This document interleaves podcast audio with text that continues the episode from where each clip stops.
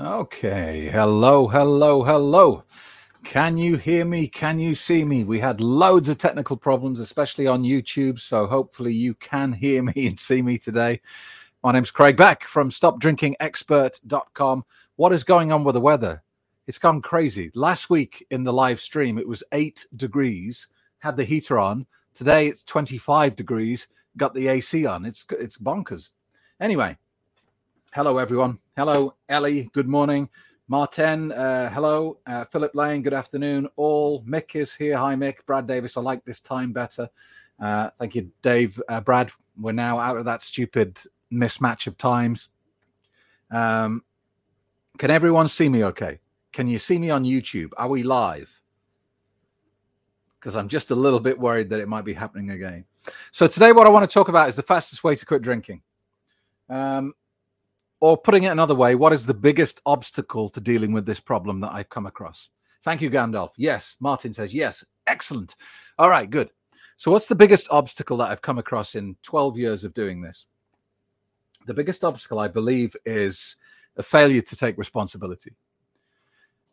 We're not talking about blame or fault here. You know, people end up with drinking problems for a variety of reasons, and often it can be as a result of trauma. And I'm not saying it's your fault that you've ended up here, but if you want to deal with this problem, you have to take 100% responsibility. You have to say, I've got a problem and it's my job to fix it. Not to say, I might have a problem and I'm going to go and try and find the solution out there try and find someone else to fix this for me. You've got to own this. You've got to take responsibility for it. And I posted up a blog article this week um, that seemed to be very popular. A lot of people were talking about this. Uh, if you want to go and see it, it's on the website, stopdrinkingexpert.com. And if you go up to the top, you'll see it says latest. If you click on that, it'll take you through all, to all the blog articles. Uh, and this is about understanding the stages of alcohol and alcohol problems. And it's five stages in total starting off with stage one, which is where Eh, you know alcohol's not really a problem in your life, but you're starting to have more frequent occurrences of blowouts. You know, those times when you go absolutely crazy and have the hangover from hell. They go from happening very rarely to a bit more regular. You're having binge sessions a bit more regular. That's stage one. Stage two is when your drinking increases and it goes beyond the experimental stage. So instead of just drinking at parties and getting drunk and having a hangover, now you find yourself you're drinking most weekends. It's becoming a regular pattern in your life.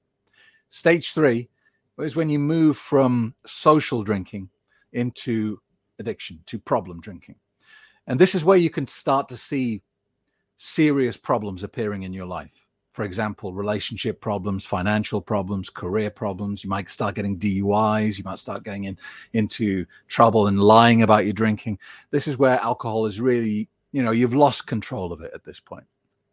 Stage four is where problem drinking is just kind of approaching the, the borderline of being a full blown alcoholic. And you're drinking not for social reasons. You know, you, you're drinking because you're using it to relax or you're using it to cope or using it for anxiety. But basically, you're not just drinking for fun anymore. You're drinking because you need it for some psychological reason. And stage four is one where there's a tipping point. You know, halfway through stage four, you can easily tip over into becoming a full blown alcoholic rather than a problem drinker. And then there's the fifth stage. Um, and the fifth stage uh, is basically where you are not only psychologically addicted to alcohol, but you're physically addicted, as in you can no longer live without alcohol in your system. It's a bit like, you know, it, it, you need it like oxygen. And taking alcohol away from you would be like taking oxygen away from you. You would find it physically very uncomfortable. And so when you look at this scale, you got to be honest with yourself and say, well, where am I on this scale? Am I one one one to five? Where am I? Because there's only so far on this list that I can help people. And I would say my range of helping people is from stage one to about stage 4.5, about halfway through stage four. After that, because I'm not a doctor, because I'm not here to give medical advice, it would be irresponsible of me to try and help someone beyond that stage because you don't need a coach, you don't need a mentor at this point to talk you through, you know, what's happening, explain to you how the illusion of alcohol is performed. You don't need that. You need inpatient medical treatment. You need a doctor to say, come here, get in that hospital bed, and you don't get out of it until we say you're allowed to. That's what you need at that stage. So the goal is always to avoid progressing so far up the stage that you get beyond reasonable help. Because you get to stage five and your life is destroyed. You can't hold down a job, you can't hold down a relationship, you can't you can't do anything because you need alcohol constantly in your system. Uh, and what sort of job are you going to be able to hold down if that's your need? And if you can't hold down a job, then how are you going to pay the mortgage and so on and so on? This is how the loop begins. So I posted this blog post up, and then someone commented on it uh, a very interesting question. And they said, Why do you think, Craig, problem drinkers stay in denial for so long? And I think the answer to that is comfort zone. Denial is comfortable. And as humans, we're programmed to default to the comfort zone. And that's kind of a throwback to the, you know, back in the day when our lives were genuinely at risk every minute of the day. We were at risk from being attacked by other humans, wild animals, vigilante justice. You know, there was problems everywhere. And so it, you know, if you wanted to stay alive back in the day, you stayed in your comfort zone. You didn't take any risks. You just stayed quiet and curled up in a ball, basically. And I think these days we get confused by what's a genuine you know fear and genuine risk to our physical health and what is just a psychological fear. And what i've learned over the years is that you know if you want to progress you got to get out your comfort zone because it's warm and it's comfortable and it's safe there but it's barren. Nothing grows in your comfort zone. You'll just stay mediocre. You'll stay a problem drinker in your comfort zone in your denial in your lies to yourself. And so what i'm saying to you is if you're watching this, if you've just found my channel and you're you're worried about your drinking, but you're scared to take action, you're scared to even consider what a life without alcohol feels like, then you should see that fear not as a warning sign, not as a stop sign that says don't do anything, stay in your comfort zone. You should see that fear as a window of opportunity. And that principle applies not just to drinking, it applies to everything in life. You know, business, career. If you feel a little bit of afraid of the challenge ahead, you should probably do it. That's generally how I approach things.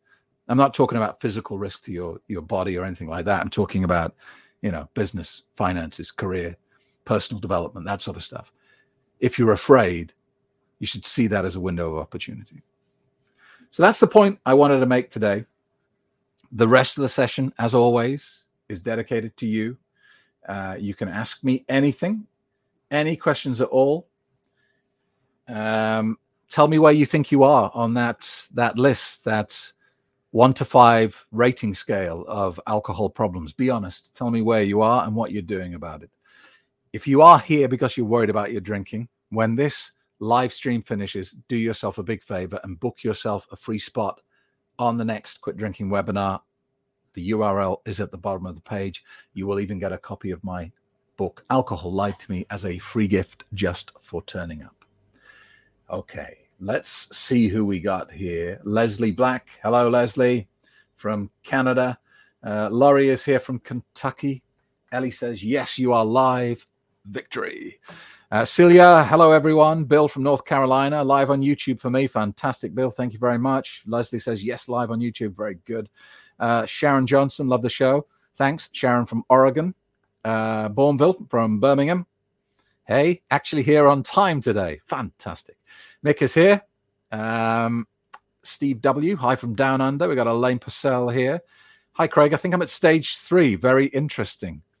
Stage three is the best place to deal with this, Elaine, because you're no longer in the the realms of eh, you know maybe i'm just a you know a heavy social drinker you're definitely into the realms of problem drinking but you're not quite at the precipice. You're not quite at the disaster area. So stage three is a window of opportunity that you must take, Elaine, because if you don't, you know what comes next, don't you? Stage four. And you get far enough into stage four, and you're having to have some very awkward conversations with your boss, your family about why you suddenly need to be going into hospital for various reasons. So seize this moment, Elaine. Uh, Jules, I'm not seeing it live yet. Oh no. Um, Maureen B, hi. Uh, Shannon Man, Shannon here again, Craig from Brisbane, Australia. Nine weeks, doing very well. Um, uh, thanks to you and my Freedom Room support group friends. Okay, Shannon, thank you very much. Uh, Larry is here. Hello, everyone. Kobe Cat, morning from Texas, doing good. Uh, Philip Lane, is there a stage 0.5? No. Is that where you think you are, Philip? You think you're not even onto the spectrum yet? So why are you here? You just worried about it? You just worried about maybe you had someone in the family? Victoria in Florida, the clown almost got me, but I won. How did he get you? Oh, nearly get you, Victoria. What did he say? Um, uh, Lila Lewis Pierce, is that right? Peace, sorry. Uh, good morning, Craig, and hello, friends. 50 days sober, happy, but feel awful at times. Why do you feel awful, Lila? In what sense? Physically, mentally? Don't all, you know, a lot of people say things like that to me. They say, "Oh, you know, I quit drinking several months ago, and uh, that pain in my leg is, you know, it's really flared up since I stopped drinking." And I, and I think, well, what makes you think stopping drinking is the cause of your leg pain? You're putting two and two together uh, and, and coming to you know 57. Don't always assume that you feel bad because alcohol's gone. It might be something else you know? So don't assume because then you overlook things and it's best just to go and get checked by the gp um, martin says i would say i was tapped out at stage three. It's a good place to tap out martin. Um, let's have a look. Um, I, forgive me i'm, I'm going to struggle with your name here. This is going to be an eastern european name isn't it and if I say it, I'll make a fool of myself, but you know who you are. I was a problem drinker because I have illness pain uh, that I medicated. Uh, not drinking for 15 months. Yeah, you know, a lot of people say that uh, they're drinking because they're in pain. Uh, and they often say to me, you know, if I stop drinking, what am I going to do about the pain? Well, you know, the answer to that is alcohol is a very, very poor painkiller anyway. You know, it's very bad at doing its job. Um, you know, they used it back in the day because they didn't have anything else. You know, when you you saw these old movies where people got gangrene and things, and before they chopped their leg off, they'd give them a swig of rum. Trust me, that did nothing. Uh, but it was all they had. Now we've got so many more options. So, you know, pain medication is a conversation you need to have with your doctor. But you, in my experience with doctors, you kind of have to insist, otherwise they don't take you seriously they they fob you off a little bit. Don't accept being fobbed off when it comes to pain. You shouldn't be living in pain, and alcohol is not a solution. So go and see your doctor and don't leave the doctor's surgery until you get a pain medication that works for you. Robert, hey Craig, stage three for me, I'm afraid. Uh, mate, look, Robert, you're doing something about it. Um, by the time you get to stage five, you probably wouldn't even have the mental capacity to watch this webinar. So it's good that you're taking action at this point. Uh, Leslie just saw the 13th step on a free app, Tubi, about AA and some scary facts. Thought of your views that I share on AA. You might find it interesting. Give us some facts, Leslie, today from the 13th step. Some facts about AA that we don't know. That would be good to hear. Maureen B. Let's hear it for Maureen B. Two months, 12 days sober. Nice. Uh, Stephen Hall, good morning. Nice to be back on schedule. Still going strong. Thank you. You're welcome. Uh, random and desperate. Let's have a look what this says. I'm not an alcoholic, and I've I never see myself as an alcoholic, but there's always uh, there's always a I'm not sure what this says. Always a but socializing involved drinking. All my friends drink. If I stop drinking, okay, I miss my social life. Help. Um, yeah, you yeah, but you don't have to drink with them, do you? You know. Um, you might feel pressured to drink but that that's that's not about the socializing. That's about your mental state. That's about how solid and certain you are about your conviction that you don't want alcohol in your in your life anymore. You know if you went round to see your best friends and they were all doing heroin you wouldn't feel compelled to join them would you? Because you don't see any benefit in heroin You might still enjoy their company and still love them and care about them, but you wouldn't feel compelled to join them because that's not something that sits with who you are as a person. And that's the goal here, eh, random and desperate, is to change your core beliefs, to change who you are as a person, so that you can look at alcohol and you don't feel a sensation of temptation. You don't feel like you're missing out. You feel like, oh, I'm glad I'm not doing that. That's freedom. Doing it the other way, doing it the willpower way, where you have to white knuckle it and force yourself to avoid the thing you want the most, that's not a solution, if you ask me. That's not freedom. That's just miserable. Martin says, I stopped by eliminating wine uh, Friday and Saturday. 12 hours after that was very difficult, but then it was fine for the rest of the week, but always looking. Yeah, as I always say, Martin, moderation is hell on earth. Quitting drinking is easy by comparison to moderating. Um, Laurie, so at stage five, do I just give up and wait to die? Come on, Laurie. What is with that attitude? You, you, well, you expect me to go, yeah, yeah, that's what you do. No, come on. Look, stage five just means that you need professional help. You need medical intervention. That it's never too late, really, until you know your liver is completely gone. It's never too late to take action. You can get to stage five and turn it around. It's just you're going to need some help with the physical symptoms. Because even if you get it into your head, even if you completely change your programming and you believe that alcohol is not a benefit at all and you don't want that filth in your life anymore, if you stop drinking suddenly at stage five, you're going to have a miserable time of it at best. You're going to have tremendous physical pain from the withdrawal. And it's really not advisable to go through that without the supervision of a doctor, without some medication to make it bearable for you. Otherwise, you know, the, the reason why the kick from heroin is so feared and is so deadly is because you have to go through agony to get to get off heroin. You know, the kick from alcohol for, for most people is pretty mild. It's a general sensation of anxiety. It's a jittery sensation. The kick from heroin is agony. It's torturous. And you have to suffer this for, you know, days. You have to be in agony for days, all the time knowing that you can stop it at any moment by just injecting some heroin. That's why it's so hard to get off. But there's no need to feel like that with with alcohol. If, you, if you've got to stage five, you can get some assistance, and a doctor can give you medication just to sedate you a little bit while the withdrawal plays out. Larry. Hey, Craig. Thanks so much for this forum. You're very welcome. Uh, Steve W. Hey, Craig. Just a fun question. Did you ever visit Australia in the days when you did live events? Yes. Um, I did Sydney, Australia. Um, you know where Sydney is. um, it was pretty hardcore. I was. I did two days there. I did two boot camps, um, and I think I flew to Australia. I was in Australia for something like 48 hours. It was a hardcore flight. It was like, I think it was 16 hours there.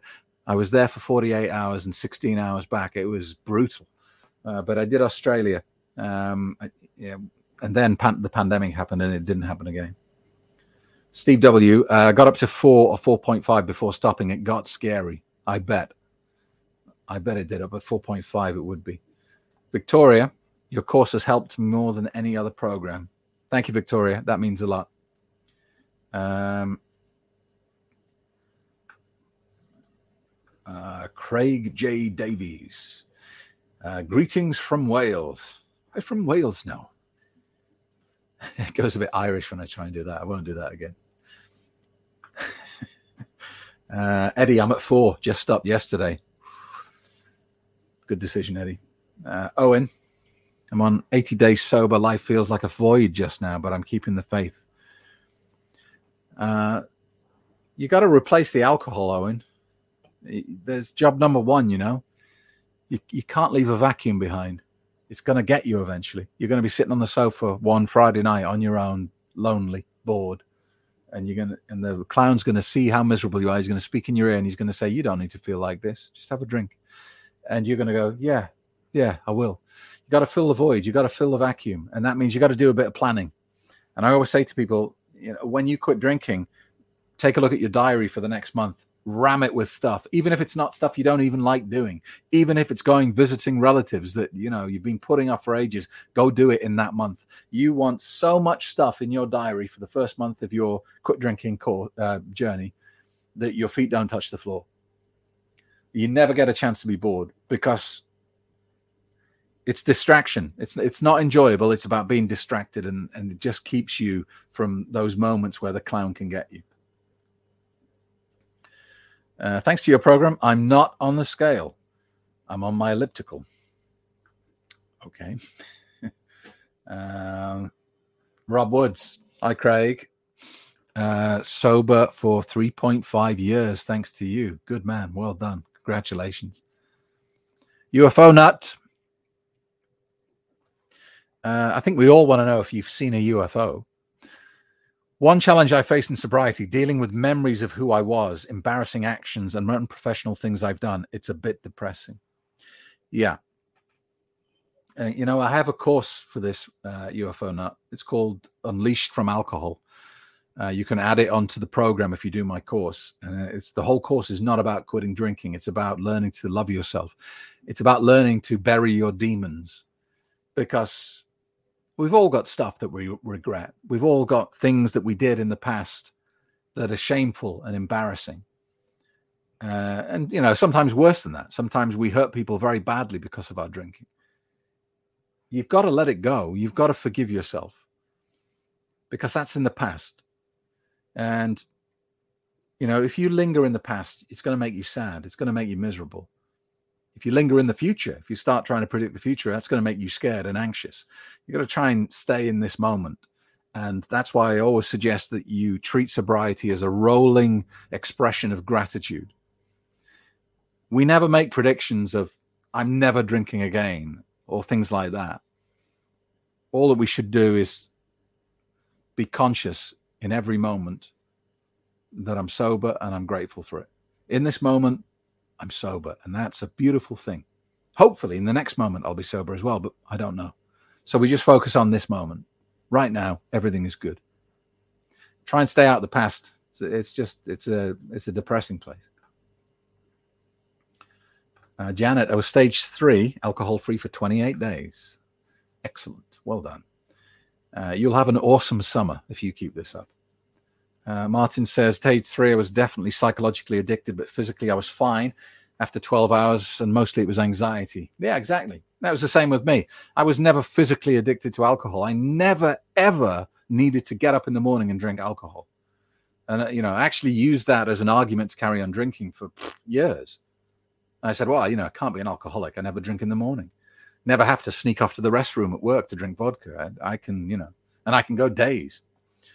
Um, so look, uh, Bill, zooming in into day two for me, encouraging to see all you folks further along than that. We've all been on day two, Bill. Everyone has to do it. You can't skip it. Uh, Preet, uh, greetings from India. Love to go to India. Um, stopped on an aeroplane there once, Preet, in New Delhi, but uh, I didn't get out of the airport, unfortunately. Uh, Angela from Australia. Angela, you from Australia, welcome. Uh, William is here. William McKinley. You've got a name that sounds like a brand of whiskey. Did you know that? Didn't drink for two months uh, and drank for four days straight. I feel like an absolute failure. You're not a failure, William. This is not about you. This is not about your personality or your character or your, you know, your strength of will or anything like that. This is a highly addictive substance. This is the second most addictive substance on planet Earth, just behind heroin. If you drink it repeatedly, it's going to mess with your head. You're going to get addicted. That's what it's supposed to do. You know, what happened to you is the logical conclusion of your actions. It's not a reflection of your personality. I'm sure that there is huge areas of success in other areas of your life. It's just this one thing, right? That keeps getting you. Well, that's that's that tells you, doesn't it? It's not you. You're not a failure. It's just this thing, this drug. It knows what it's doing. So dust yourself down. Don't give it more power than it needs to be. Don't beat yourself up. Learn from it. Learn how it got you. And if you haven't already taken action, do the course that I talk about all the time, stopdrinkingexpert.com, and start again. Gandalf. Five months, 13 days. Uh, beginning to take for granted how much it stabilized my life. Definitely owe the sense of calm I have throughout the majority of an average day down to sobriety. Five months is excellent. Keep going. Uh, calm, peace, and calm is what you know sobriety does bring you. Craig, I remember when I first stopped drinking, Saturday, 27th February 2021, and I was something like nine weeks sober. Uh, but I'd gone back to it since then. I'm sober again now, but I wish I'd stuck to the path. The most important thing is you're sober now. You know, like I said before, just let go of the mistakes of the past. Mistakes are not something to be regretted, really. Uh, they're painful, they hurt, but they teach you amazing lessons. Pretty much, I'd say 99% of my life lessons have come with some pain attached. You know what i've learned has come from making bad mistakes in the past. Uh, sadly youth is wasted on the young as they say. Martin alcohol does help temporarily for anxiety but there was always a rebound. It's not a solution.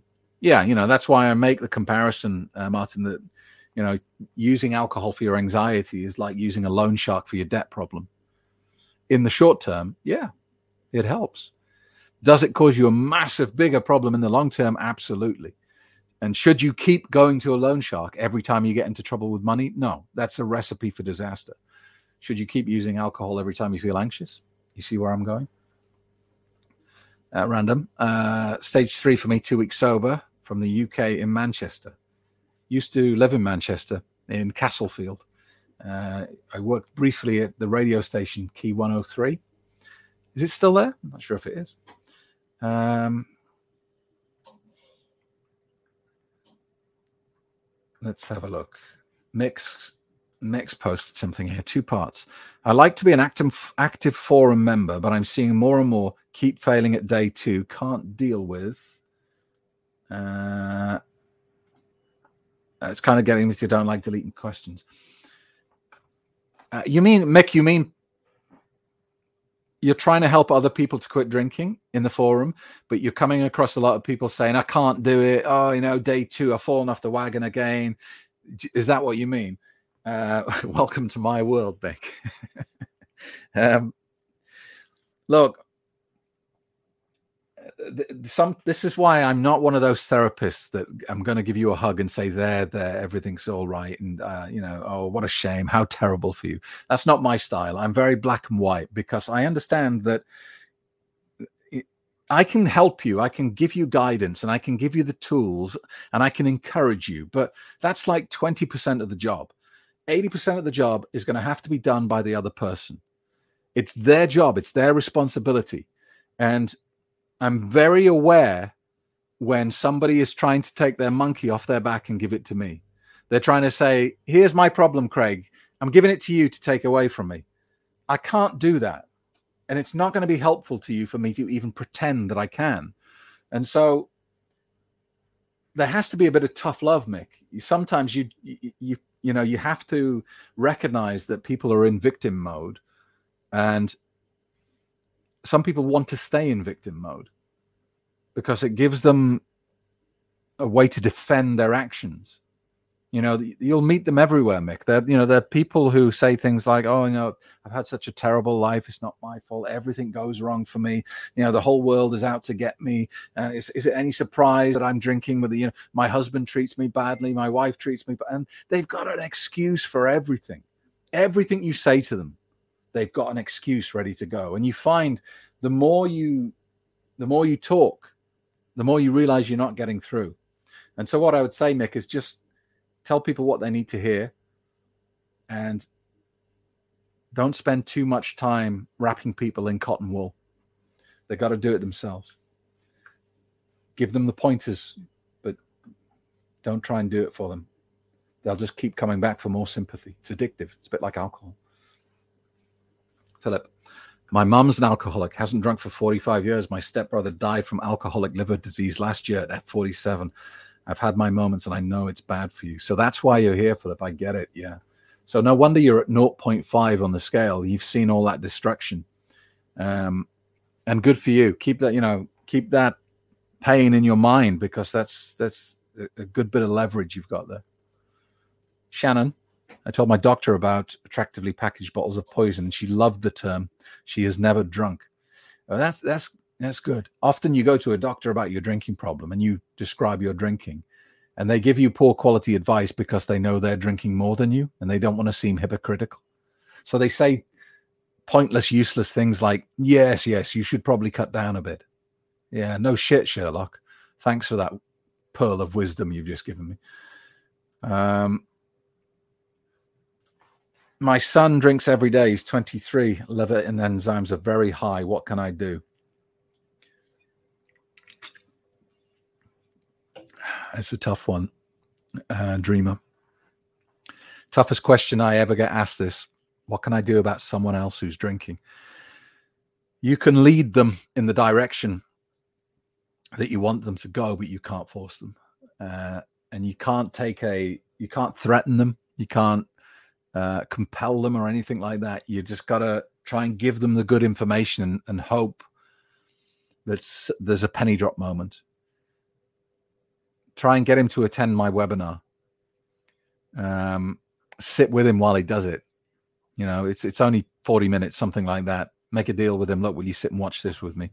Um, also, look after yourself as well. It's very difficult for people uh, related to drinkers, and there are support groups for people like you as well.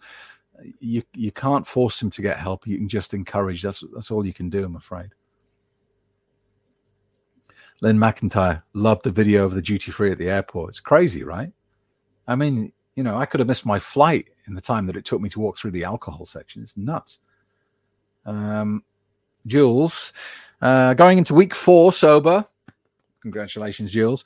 I was stage three when I found this program. I'm so glad to be free. Longest I've gone without alcohol in years. Excellent. Uh, Leslie, all right. So there was this uh, program called the 13th Step. It's about uh, AA uh, and she says the 13th step refers to old timers that are predators to vulnerable newcomers. It spoke of all pedophiles and rapists ordered to attend AA, and many of the women that have been assaulted and even murdered by these 13th steppers. I know when I gave AA a try, I came across some creepy men approaching me. It also spoke of a cult like mentality and how you're broken and have a disease with no cure.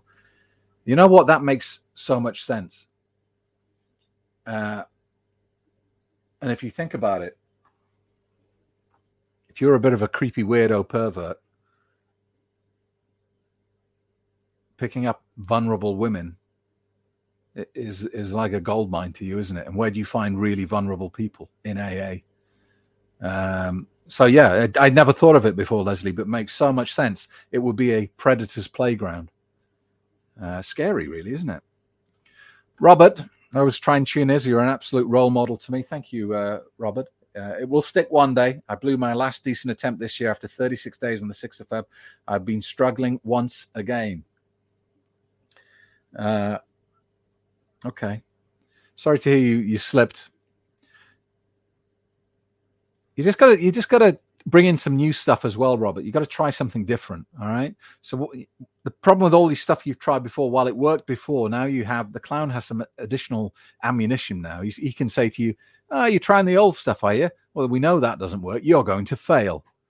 And you can't you can't really argue with him because you have failed in the past. So you need to bring in a new weapon and you just try something extra new. Um, and that you know it could be a someone else's point of view it could be someone else's book it could be going to aa it could be giving that a go just to add that into the arsenal or it could be trying you know go to see a doctor and get something like naltrexone. Just don't stop trying you know nothing is nothing is unacceptable. You gotta you try everything basically. Um Swiss R on Twitch. Wow. Um, greetings from Switzerland. As a oh, this is for uh, Dreamer. As a Christian, I would say a prayer for him. That is what I will do. I'll pray for him to become sober in Jesus' name, Amen. Yeah, I mean, you know, um, I talk about the 421 journal, which is similar to a prayer. You know, it's uh, it's sending love out there to someone who needs it. Uh, it's not a very practical suggestion. I know you're coming here for something you know that you can physically do, um, but it all helps, I guess. Uh, Robert, I was stupid. Uh, I was feeling good, but decided to drink at a social with my running club after a 10k run. But how quickly it leads me to drinking heavily at home on my own again. Yeah, you know that that's the problem, Robert. You you get to the point where you look back with rose tinted glasses on, don't you? And you it didn't seem so bad, and you think, well, you know, I quit fairly easily. You know, I'd just quit again if it got in, got became a problem. And that's the voice of the clown. You know, the problem is the the word one of the worst emails I get from people is uh, I drank last night and I'm so pleased.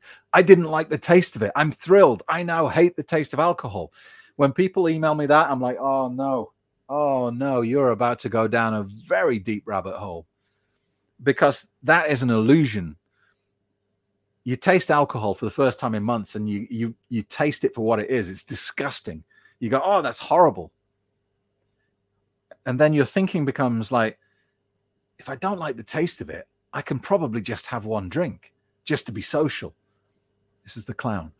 And you start thinking, how, why would I drink something that I don't even like the taste of? So I'll just have one drink to be social and I'm, I'm cured. And literally within days, days, you're down the spiral into vast quantities of alcohol. It always happens like that. It's so predictable. Janet, uh, you helped me with my journey to quit drinking. Who helped you to permanently quit drinking? Um, there's no one person, Janet. Uh, I kind of I reached desperation at failing so often. I failed so many times, and uh, you know, if you do the course, I talk through all the things I tried to control my drinking. Some of them are just insane. Some of them are just so ridiculous. You'll laugh at me. You'll think you idiot, Craig. But I tried everything. And I got so sick of failing that I thought, right, I've got to do something dramatically different because everything I'm doing is ending up in the same place. And that's when I worked out that this is, you know, a conscious mind versus subconscious mind problem. And everything I'd tried so far had just ended up in civil war in my head with the conscious mind attacking the subconscious mind. And I kind of went back to my training as a hypnotist. I was a trained clinical hypnotherapist many years before I quit drinking.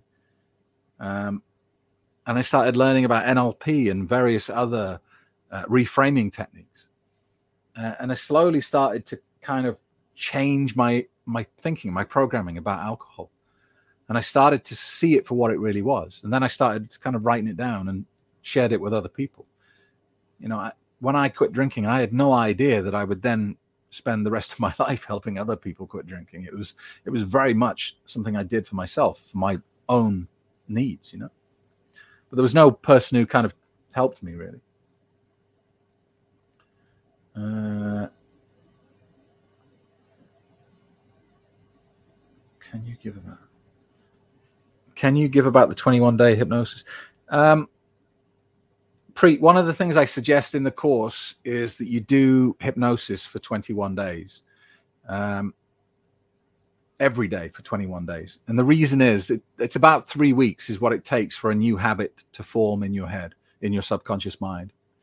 So, you know, hypnosis is not something you do once and then it's done. It's it's a slow kind of uh, drip feed, and you got to do it every day for about three weeks. And that's not just drinking, that's everything. So if you want to in- improve your finances, you want to improve your memory, you want to improve your career, and you're using a hypnosis track to it to do it, I always suggest you do it for at least 21 days. You can do it for more, but not less. Susie Wild. Stop thanks to you and your book in December, and now I'm at an all-inclusive resort in the Bahamas. Are you showing off, Susie? Yeah. Evil Clown, aka Anchors, are everywhere, and I'm happy to shout from the rooftop, You're busted, and I'm not listening to a word you say. nice. 30 year sentence, now free. Thank you for sharing your story and your kindness, Susie W. from Montreal. Excellent, Susie. What's your go to mocktail? What are you having in the Bahamas? Um, let us know. Let's have a look. Uh, Stephen Parker. Hi, Stephen from Sydney, Australia. Just coming up to 18 months. Thanks to your course, you've ch- changed my life. Love that. Awesome. Uh, greetings from the US, Craig. F your feelings. You're welcome. I would remember if you if you'd been here before, so welcome on your first time. Um, Peter Reeves, 60 days sober. Your videos help a lot. Big thanks. You're welcome. And congratulations, Peter. Chris Ball. Hi, Craig. Enjoying my week of work. Back in day, I would usually be getting a trolley by now. Very good. Um, Andrew, just turned three years sober. Your videos have helped me along the way. Cheers, Craig. Well done. Three years is awesome. You must have seen so many benefits by now. Martin says, be careful when detoxing with benzodiazepine. Don't use them for more than a week. Both alcohol and benzos affect GABA, and it could become a vicious circle. Yeah. Uh, I know that uh, a lot of mental health professionals are very very down on diazepam and things like that, and that that is one of the drugs they use. Uh, but you know, look, you, you got to get a doctor's point of view on that. Um, Philip Lane, have you tried the new Corona Corona zero, Corona zero percent? It's nicer than the real thing. Fortified with vitamin D. My new summer Barbie drink. Currently doing a three day fast. No, I haven't, uh, but I'd love to. Unfortunately, here in Cyprus, we get nothing like that we, we get Beck's Blue, and that's about it. The, the choice here is really poor.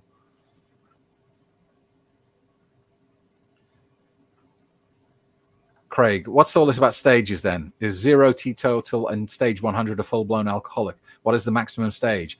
I just came up with 100.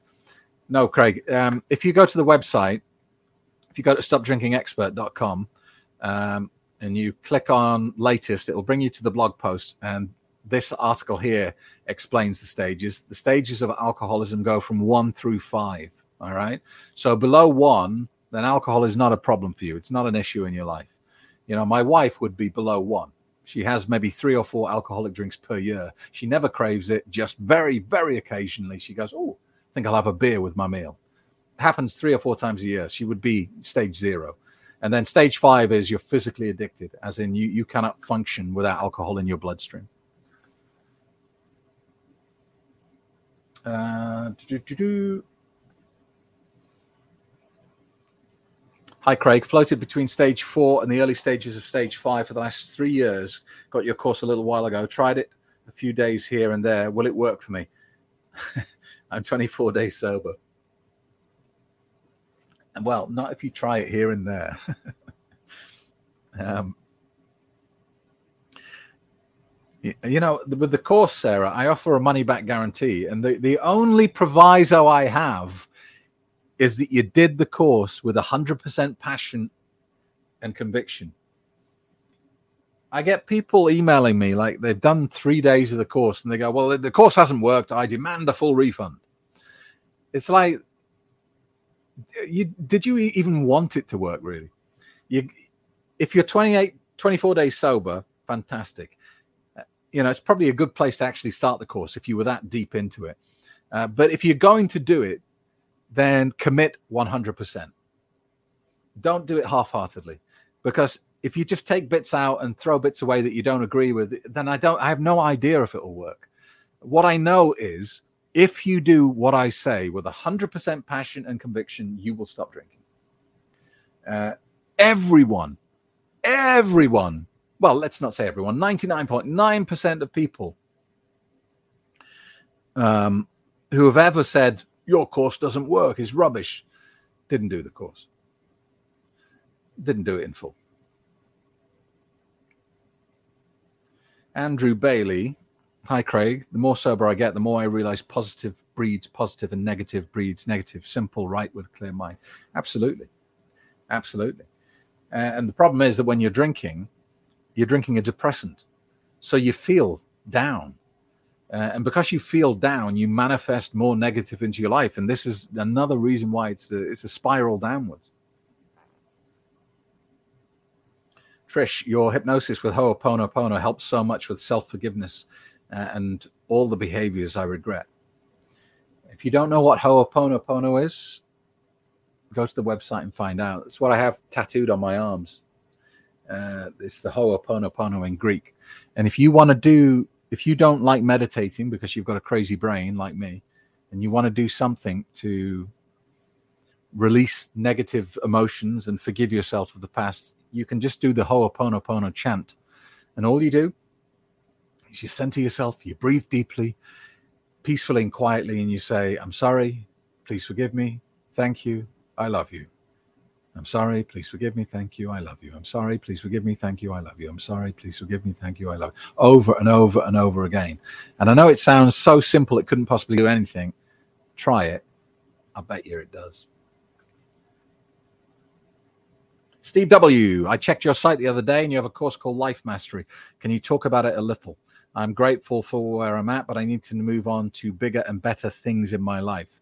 So, what you're talking about here is um, you are talking about Total Life Mastery, which is at craigbeck.com. Uh, if I can put that up there. Um, so, this is about uh, this is about living in the 20%, Steve. It's, you know, 80% of people in the world are, are, always in a scarcity mindset. They, they never have enough money. They never really get a job that they love. They're never in a relationship that's amazing and blissful. You know, unfortunately, the vast majority of people will spend their entire life in this state, you know, this 80% state of scarcity. Total life mastery is about living in the 20%. It's about having an abundance of everything that you want. And and that's about your programming. You know so many people in the 80% think that they're not wealthy because wealth is only for the corrupt. Wealth is only for the immoral. Wealth is only for the people who cheat the system. And they talk about cold hard cash and dirty filthy money and things like that and because they have that mindset they program a part of their brain called the reticular activating system to effectively push away money their core belief is that money and success and all that stuff is not for them, it's for other people. And so they push it away in their actions and their deeds and their mindset. So the course about the total life mastery is about changing your mindset so that you're in the 20%, so that you have this attitude of gratitude, this mindset of abundance, and that you get the life of your dreams because it's available to you. It's available to everyone. It's just you you have to remove the blockages that exist in your own mind. Uh, and I am evidence of that process working. You know, up until the age of 40, I was flat broke um, in a disastrous marriage that wasn't going anywhere, in a career that bored the, nearly swore there, a career that bored me to death. Uh, my health was failing, everything was going wrong. And then I started working on myself. And today, my life is just, you know, it's light and shade. It's, it's incomparable to what it was. Um, Dr. Danger, stage two cirrhosis of the liver, convinced me to stop. Well, it's pretty much the biggest slap in the face you're ever going to get.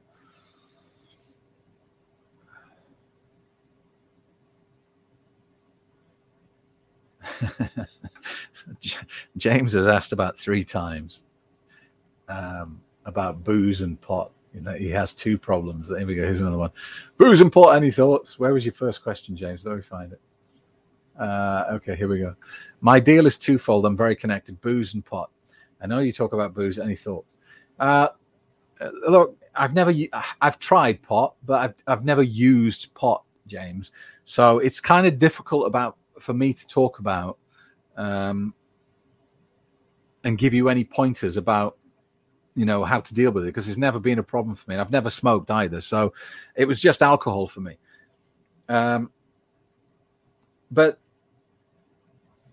often you get two addictions that kind of run alongside each other because they're anchored together uh, so you get a lot of people who drink and smoke at the same time you get a lot of people who only want to smoke when they drink and vice versa uh, and that's because of psychological anchors between the two things. It's just that you've spent a lot of time doing those two things together. So, really, there isn't a great deal of difference in the process of, of defeating them. You just have to remove those anchors, you have to stop them firing. And the way you stop them firing is by pattern interrupts, and various other tools and techniques that I talk about in the course uh, to do that. Now, some people say, if I stop drinking, can I start smoking weed? Because I need something to chill me out. And I don't really have any strong opinions on that. It's not an absolute, you must not do that from me. But what I would say is if you're using something external to fix your problems, that should be a sign to you that you're not really doing it right. The solution to all of your problems is internal. And the healthiest solution you have is internal, it's your internal state. The answer is never external. You were born with all the tools you need to live your best life.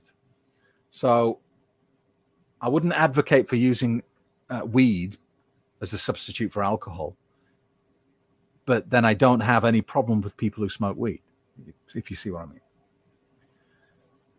Uh, let's have a look.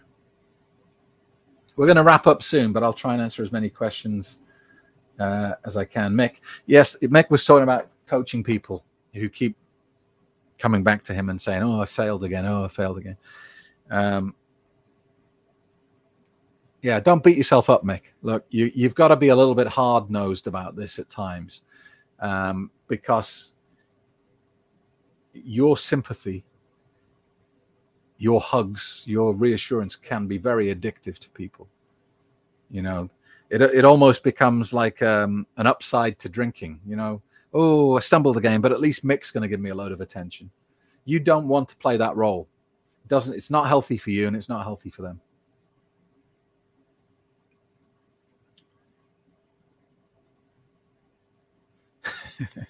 Todd H. I was stage 3.5. I'm approaching 15 months alcohol free now. I bought a cheap $350 drum set. I've been learning to play it to fill the void. I'm happy now. The neighbors aren't. Your neighbors have got severe drinking problems now, yeah? Well, hey, send them to my course. I'll happily, uh, you know, lap them up. Um, let's have a look. Brad.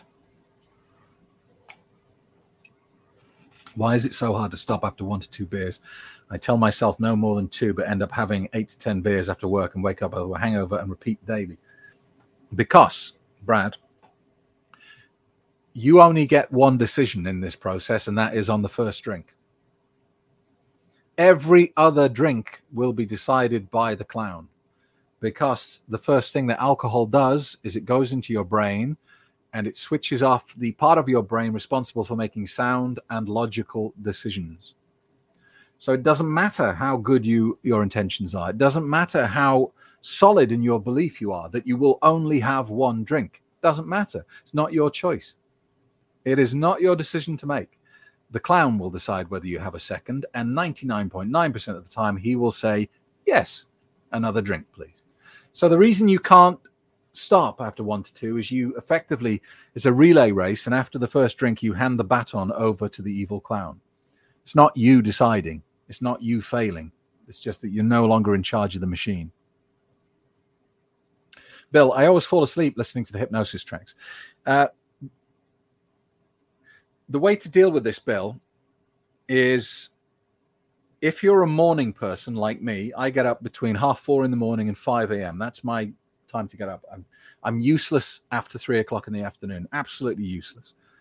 So for me, as a morning person, I need to be listening to my hypnosis track before 3 p.m. If you're a night owl and you like to be up until the early hours and you hate mornings, you need to listen to your hypnosis track after 3 p.m. All right. Uh, another fun one. What do you like to drink these days? Uh, tonic tonic water is my go-to when I'm out. like tonic water. Uh, sparkling water is what I drink at home. Uh, coffee on the boat, and the occasional uh, Pepsi Max, uh, and very very rarely some alcohol-free beers.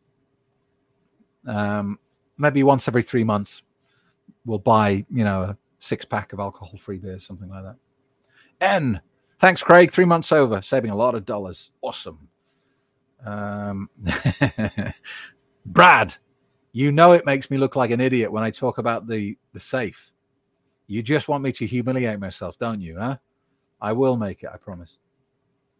Uh, Trucker uh, Trucker J, thanks, Craig, and everyone here. This channel keeps me sober. Thanks for what you do. It's pre- appreciated more than you know.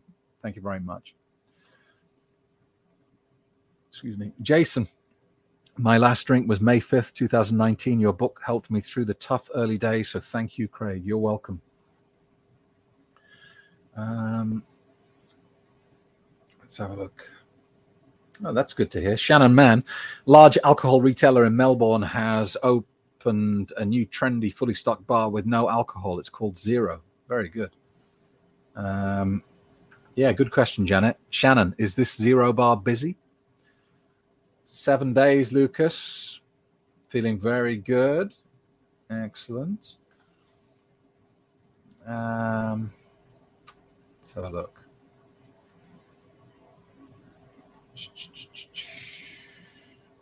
Donna, can one stay endure a difficult marriage without liquid numbing? I'm afraid it's too late for me at this age to start anew.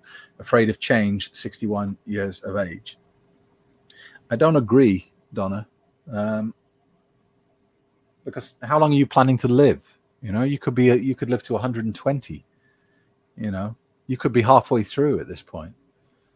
Um, and I'm not encouraging you to do anything dramatic here. This I'm just telling you how I feel about this.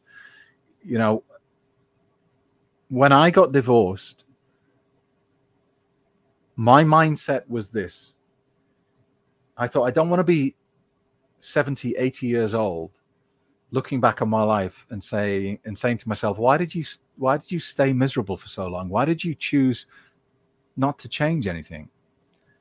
Uh, that was a motivator for me. Now, getting divorced was very painful. It was very difficult. It wasn't, you know, it wasn't like one minute I was married and then one minute I was happy and free. It was years of pain and discomfort to get to where I wanted to be. So it's not something you take lightly, but I don't agree that 61 years of age is too late. Because, you know, you could spend the next couple of decades miserable, or you could spend the next couple of decades happy. It's just my just my thinking. You know, I don't know your own personal situation, but I don't I, I don't think you're going to be able to just say that's it. I'm going to live the rest of my life miserable. It's always going to haunt you. It's always going to come and attack you, isn't it?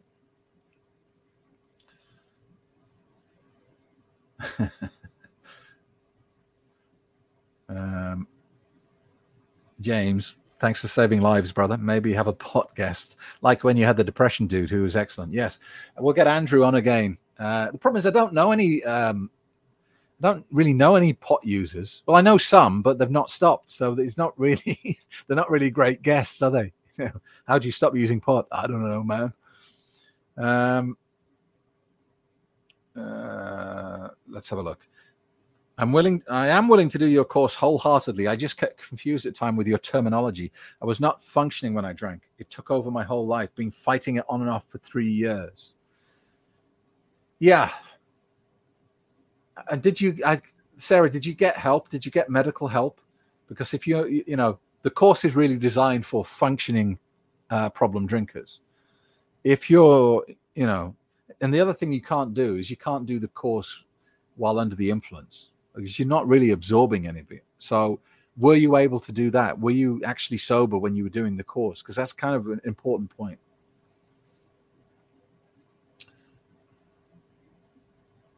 Sarah, uh, any suggestions on setting boundaries when my partner drink partner drinks heavily, but we don't live together? He came around last weekend and was becoming a handful. I kindly asked him to leave. Yeah, and you did right, uh, and you shouldn't feel bad about that. You know, there are certain rules here, Sarah, um, when you have a heavy drinker in your life. And the first one is look after yourself. Second one is don't enable their drinking. Don't make it easy for them to continue with their problem drinking. Yeah. Secondly, don't uh, don't lie for them. You know, if they miss work and their boss rings up, don't you say, "Oh yeah, he or she was ill that day." Don't lie for them and also don't clean up their mess for them. If they cause drama and problems in their life, don't you don't you make it better. Tough love. You've got you've got to you got to let them do it. And if you make a threat, you better pay it off. Right? So if you say to them, you either quit drinking or I'm leaving, then don't say that unless you will leave if they don't stop. Because the moment you don't make good on your threats and your promises, you lose power in this situation. And it's all part of looking after yourself. This is their problem. You'll support them and encourage them, but you can't let it destroy your life as well.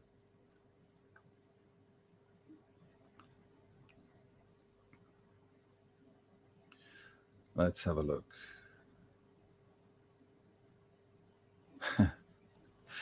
Angel uh, Gomez, frequently I have lucid dreams that I'm drinking. And when I wake up, I actually didn't do it. It's an indescribable sensation feeling clean from Buenos Aires.